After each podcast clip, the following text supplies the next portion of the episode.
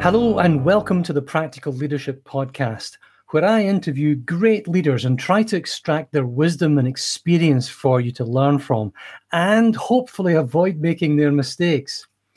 Check out practical-leadership.academy because you want to help your new managers succeed with hybrid or remote working. Paul Teasdale, thank you very much for joining me. Thanks for having me, Paul. Appreciate it. Would you be so kind? Would you introduce yourself?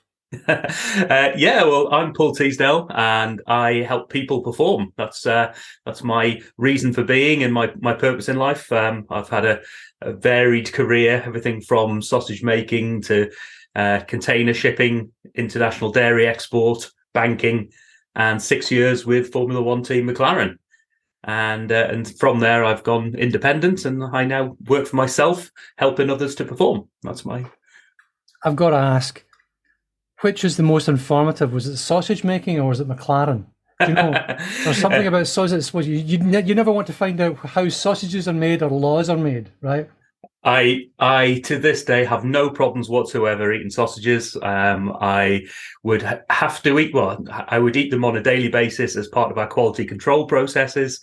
I have full trust in the whole process and the people alongside it who make them as well. So depending on which brand, etc. But yeah, it never put me off. Fabulous. I'm a steak man myself, but I like a good sausage now and then. That's it. Yeah. Having two small kids, they just, my God. The number of sausages these kids go through. And I put it on a stick. Yeah. Okay. Dipping it in all sorts of stuff. What point in this varied and multitudinous career of yours did you first become a people manager? From a people manager perspective, it was actually in the sausage making days. So that was my second role that I took. I had a role in an aerospace company that was repairing and overhauling aeroplane engine parts. It's my first ever job, but I moved into Kerry Foods, who make the Walls and Richmond sausages, as part of their graduate scheme, and joined them making sausages in their plant in Manchester, and started off with a small team in what they call the meat prep team, and I grew from there, making all of the specialty sausages and things like that. And by the end of it, I had a team of about 60 odd people working for me across 3 shifts. And yeah, a lot of learnings in that space from a people management perspective. So these were people actually making the sausages, putting the ingredients together, sticking them in the skins? Yep. So everything from the meat prep teams who would actually get the meat out of the freezers or the fresh meat, depending on what it was, and mixing that and putting the recipes together, all the way through to the teams who are on the line. And there's a lot of manual putting of the sausages into the actual packages and things like that at the time as well. So yeah, big teams, lots of hard, quick work, manual labour, but some fantastic people and some fantastic learnings with it. So that's excellent. Wait, did you inherit that team, or was it one you had to hire in and build up? I inherited it. I was on the graduate scheme there, and it was very much a case of, look, I had a sort of mentor and support from some more experienced managers, but my role started off as a shift manager. So I had another shift manager who was a lot more experienced, who I got to learn from there, all the way through to managing multiple shifts and things like that. So yeah. One of the more interesting. I'm not to say that sausages are not interesting, not the slightest. Don't go there. Yeah. One of the more perhaps chat-worthy elements to your career there was the time you spent with McLaren. Yes, and that's all about performance. I mean, the Formula One is all about performance, and that's your gig as well. Helping people perform and all that. Yeah.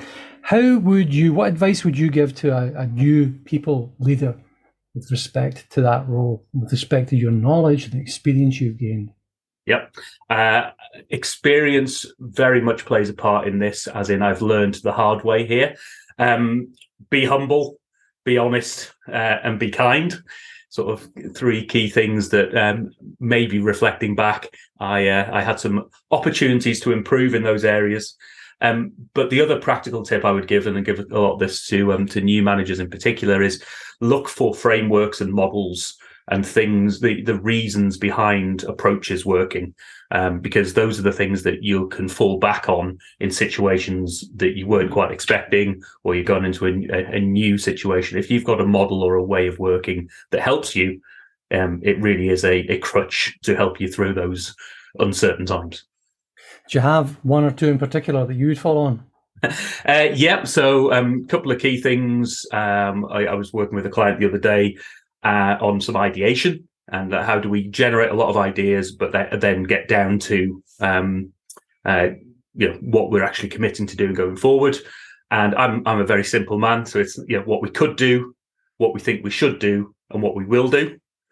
So it's going through, we're now in the process of all the things we could do. So it's no idea is a silly idea, lots of idea generation. The things we should do are where we start to prioritize those areas and actually whittle them down into some key areas. And the commitment area, what we will do. What is it of those should, because there's lots of things we should do, but actually what is it we will do and are committing to doing? So that's one of the simple pieces that's seen me well over the years.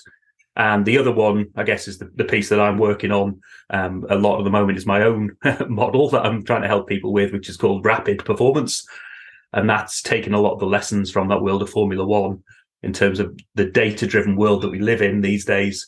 How do you get performance and data-led, data-supported performance where data is actually the very last thing on your list? And that's what the Rapid Performance framework's all about. So it's about results, actions, people, insights, and then finally data. Because what we're finding is people are not only data rich at the moment, they are, I came across a great term of infobesity. People are infobese. There's so much coming at them, that tidal wave trying to drink from the fire hose, those sorts of things where there's too much out there to actually make sense and to actually drive that into performance. So by taking this rapid approach, I help people to keep performance front of mind with those results, think about the actions that they can take that have an impact on those results, the people who are involved in making the decisions and enacting those actions, and what insights do those people need in order to make the best decisions. And it's only when you get down to that insights level and say, right, what's the minimal, smallest data set we can possibly have that will drive those insights for us? And that way you are focusing on the right data and also the smallest possible data, so it's a lot more manageable, a lot more digestible. Okay, I like this. We're going to dig into this. Let's go back to this and do this again. All right. Now, number one, I love the ideation, generating practical ideas, could do, should do, would, will do. Yep. The prioritization bit is always the trickiest bit there, isn't it? Well, that's working out what to do first. Mm. Do you know what? That's one for another call, another conversation. Let's look at rapid. I like this. Results, actions, people, insights, and then eventually data. Because as you said, infobese, my goodness. So much information out there, so many reports. I mean, my background's in revenue as well. We get drowning in information. Yeah. Where do you start? Mm. What's the thing? So let's do this. Take us through this then. Results. Yep. So results is all about really defining and really being clear on what you're trying to achieve, but also how you want to achieve that. So it might be, use the F1 type examples, it's championship points or what you're after. That's the high level result that you're driving towards. But you also need to consider how you're going to achieve that as well. And what I mean by that is what are some of the regulatory frameworks that you have to work within, but also what are some of the strategic priorities that you have as an organization. So McLaren had a very strong sustainability focus. So it's like, how can we achieve those results in a way that is also in line with our strategic objectives, which is, being sustainable and doing everything in as sustainable manner as possible. And so you can actually start to break this down with a sort of results hierarchy, things like strategy mapping, for instance, is another sort of mechanism to help people to align the high-level results they're driving towards with the next level of results that impact on a sort of team or department level. And typically what I would help clients do is like, whatever you want to do in whatever it means to you at that time is high performance. You're after that high performance. It might be a successful project. It might be profit. It might be a sustainability focus that you're after. And that can generally be broken down into effectiveness. So am I getting the result that I want? And efficiency in terms of am I doing that with the best use of the resources at hand? Okay. So you know where you're going. Yep. And you know what you want to achieve and how you want to get there. Actions then. So actions are starting to think about the levers at your disposal. Mm-hmm. What are those things that you can do? So typically, F1 examples as well, you're talking about everything from the design of the car. That's a lever that you've got to push and pull. You can all the way, and that's a longer term sort of decision. You can have strategy decisions in terms of how you want to set up your chassis for the year, how you want to set up your powertrain, those sorts of things that are, once you've made those decisions, it's difficult to change them a lot during the racing season. You can then have more design, shorter to medium term sort of actions at your disposal where you can design new parts, test them out and see what's what. And then you've got operational actions, which are the things that tend to be more reactive. So when the plan doesn't go quite as you wanted it to, what do I do now? Do I pit when the safety car comes out? When I go to pit, what tyres do I put on? So I'll have had a plan in the first place, but actually I've got to react to the moment, to the race you're in. The momentary tactics. Exactly. So right. It's and so that you might everything from, if you start to apply that to organisations, that can be everything from your governance, your policies. These are actions that you have at your disposal that you can decide to make changes in those areas, all the way through to where do you prioritise your resource? Do we take if you've got a smaller team, for instance, do you take resource from one part of the team in order to prioritise somewhere else and support and prop up another part of the team? These are things that you can do, the meetings that you run, the way in which you have interactions with people, your clients, etc. These are actions that have an effect on the result that you're trying to drive. Okay, so then from results to actions, and then from actions to people. Yep, so this is truly understanding people. People make decisions in organisations. If they don't, it's automated. But most organisations, most teams, people are the ones who are making decisions at the end of the day, and people are the ones who are enacting those decisions. And people are not completely rational, and they're not completely predictable in all sorts of ways. So you've got to understand everything about how people make decisions, how teams work together, how they are managed, motivated, remunerated, all sorts of things that help drive the behaviours that actually lead to what could be the best actions or the best decisions in play. So this is about truly understanding the people, who's involved, how do I get the right people involved, how do I get the right people in the right places, what capabilities do I need, how do I set up my team to be high-performing, how do they communicate with each other, all sorts of those areas. That's the Stephen Covey, get the right people on the bus. Precisely, yeah. That's the one, okay. So, results, actions, people, insights. Insights. So I'm a man of simple definitions quite a lot of the time. So data for me is what. It's the what of what's happening. So it's the facts and figures, the raw things that are describing the situation. Information is where you bring a bit more richness to that data by giving it context. So reports, for instance, classic bit of information. You're providing context of the data and maybe bringing it together and presenting it in a slightly different way. Whereas insights actually help people make decisions. So they support a decision in some way or other. And where the world of Formula One and the modelling and analytics that they do is really sort of cutting edge in this space is the predictive analytics part of insights. Can you predict what the outcome would be if you made a certain decision? So, for instance, you might say, right, if I pitted now, am I likely to come out in heavy traffic or in clean air? Am I going to come out ahead of a competitor or something like that? So that you can constantly run those models in that world and actually say, right, the insight is pit now and you'll come out into a bit of fresh air, but actually you might need to pit again because of the way that the tyres are wearing compared to how we thought they might be. And so those models are spitting out those insights.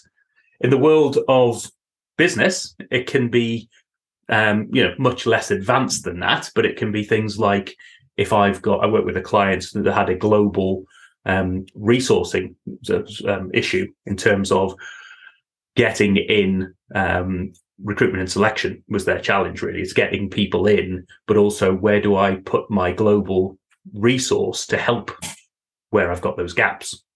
So can you provide them with insights, or the organization with insights around not only where in terms of the volume of those roles are, but what are they in terms of the criticality of those roles, and where do we see the severity of getting it wrong? So you can start to bring different bits of information and maybe present it back in a way such as a map, a visual aid that actually says, actually, the decision you're after is really about this. You know, you need to put all of your effort initially into one region rather than another because of X, Y, and Z. I've always been cautious about, again, because of the revenue function. So many reports out there. You've got to ask, why do I have this? Yeah. Do I have this just because I need to have it, or because you think you should have a report? Am I going to use this to make a decision? Is it going to inform a decision or not? If it's not, and it's just for pretty, why bother? Yes, precisely. Yeah. Okay, so that's insights. I love data being raw data, and numbers, statistics, info, the contextualization of the data, and then insights, the helping you make a decision data. Yep. I like that. Yep. That's really good. And then, so lastly, then you move on to the data piece. Yep. So this is where it's like, what is the data that's actually required to drive the insights that your people need? And this is where you can do things like strip out a load of reports, or at least put them to one side, or not put them in front of your managers. So data is pretty much free these days, you know, and a lot of software that's out there reporting is, you know, at the drop of a hat, you can create a different report. And I've worked with a lot of clients where they get a new system in play, or they're working with something like Tableau, or, you know, something that's very flexible. And the IT guys say, well, fantastic, this is fantastic bit of software. It can generate any report you want. And managers and leaders are going, well, I don't know what I want. You know, if I can cut things in every possible way, I can't see the wood for the trees. I don't know where to go. So you're starting with the data and going that way. And if you start with the insight and say, I want to know this, then your IT data team can actually support that and add value in that process by saying, right, if that's the insight you need, we need to generate that by pulling these bits of data together and presenting it back to you in this format, this frequency, whatever that might be. But that should be, at least for the leader, the smallest possible data set, because otherwise you are exposing them to far too much, and it actually has a detrimental effect on the decisions you make. I mean, it's also then you start getting into the realms of modeling, and as soon as you start thinking about modeling stuff, well, it's just all wrong. Yeah. All models are wrong. Some models are useful, but all models are wrong. Exactly. Yeah. And quite often I've worked with a few clients about you can have data that is 100% accurate and absolutely useless if your people don't trust it. That it's more useful if it's 80% accurate and your people trust it, because they will actually use it, and they will use it in a way that is of value. That's fascinating. Rapid performance. From when your how-to there is what? It's how to build data-driven performance. But you don't, I mean, I never like data-driven. I prefer data-informed. Yeah. It is definitely data-informed, data-led,